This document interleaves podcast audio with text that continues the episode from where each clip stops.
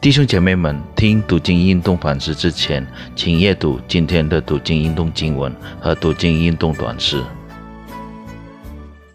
亲爱的主内弟兄姐妹们，平安！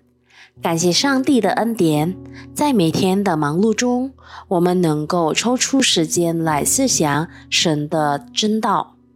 本日读经运动反思的主题是：上帝恨恶罪恶。读经前，我们预备心来祷告。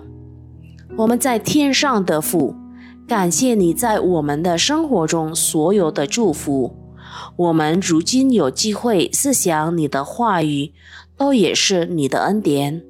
我们把接下来的时间交给你手中，恳求圣灵带领我们更明白你的真道，以及更了解上帝的旨意。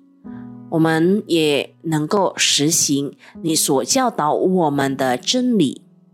奉主耶稣基督的圣名，我们祈求祷告，阿门。弟兄姐妹们，本日经文来自于以西结书第八章到第九章。首先，请各位弟兄姐妹们单独念第八章到第九章的第八节。然后在第九章的第九到十一节，我们一起念。以西结书第九章第九到十一节，他对我说：“以色列家和犹大家的罪孽极其重大，遍地有流血的事，满城有冤屈，因为他们说耶和华已经离弃这地。”他看不见我们，故此我言必不顾惜，也不可怜他们，要照他们所行的报应在他们头上。那穿细麻衣、要肩带着墨盒子的人，将之事回复说：“我已经照你所吩咐的行了。”亲爱的弟兄姐妹们，罗马帝国认为自己是永远不可被征服的，因此在公元四一零年，当罗马城被四万名野蛮军掠夺时，全球震惊。有一次，一位教父名叫耶柔米，停下解一细节书的工作。他给一位朋友写了信，说：“倘若曾经征服过许多民族的罗马会垮台的话，那还有安宁可言呢？”亲爱的弟兄姐妹们，好像罗马人、有大人相信耶路撒冷和圣殿是不可能被摧毁的，圣殿是耶和华灵格象征。也是上帝和泽民立约的凭据，所以耶和华必然不曾任凭上帝殿陷落，对吗？可惜有大人忽略了一个真理：立约有附带义务，他们一而再的犯罪，不珍惜上帝的恩典和仁爱。他们不尊重他的圣洁。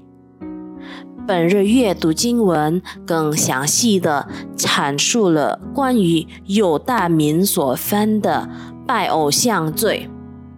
在第八章里，以西结先知得见异象，关乎当时耶路撒冷城中的恶行。第九章异象延续，描述。六个男人惩罚恶人，在第八章第三节写着，在那里有触动主奴偶像的座位，就是惹动祭写的，大有可能是这其中一位迦南女神，就是被置于恰好在圣殿中的亚什拉，公然藐视耶和华。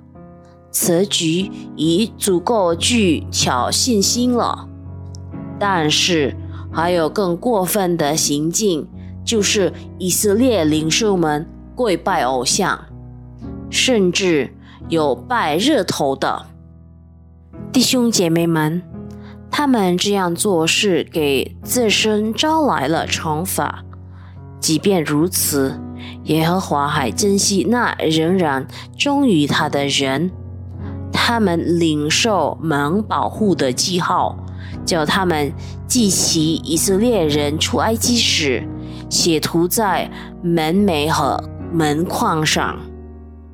主内的弟兄姐妹们，因为所有人都犯了罪。所以，完美的公义以及我们每一个人理当面对死亡，勿要感恩，由于上帝预备了出路，叫我们不至于终什么收什么。主耶稣透过他的死，为我们还清了罪债，借着他的复活，赐给我们永生。主内的弟兄姐妹们，您相信基督是你的避难标志吗？我们来祷告。我们在天上的父，感谢你带领了我们今天的反思。主啊，我们知道神恨恶罪恶，而我们人类不断的犯罪。神啊，我们的生命中。需要你的带领与帮助，我们不能自己走路，我们需要你每一刻每一秒，在我们走的路，当我们做选择，在我们的想法，在我们的言语，在我们的行为，都需要你，因此恳求你。一直与我们同在，从今天直到永远，阿门。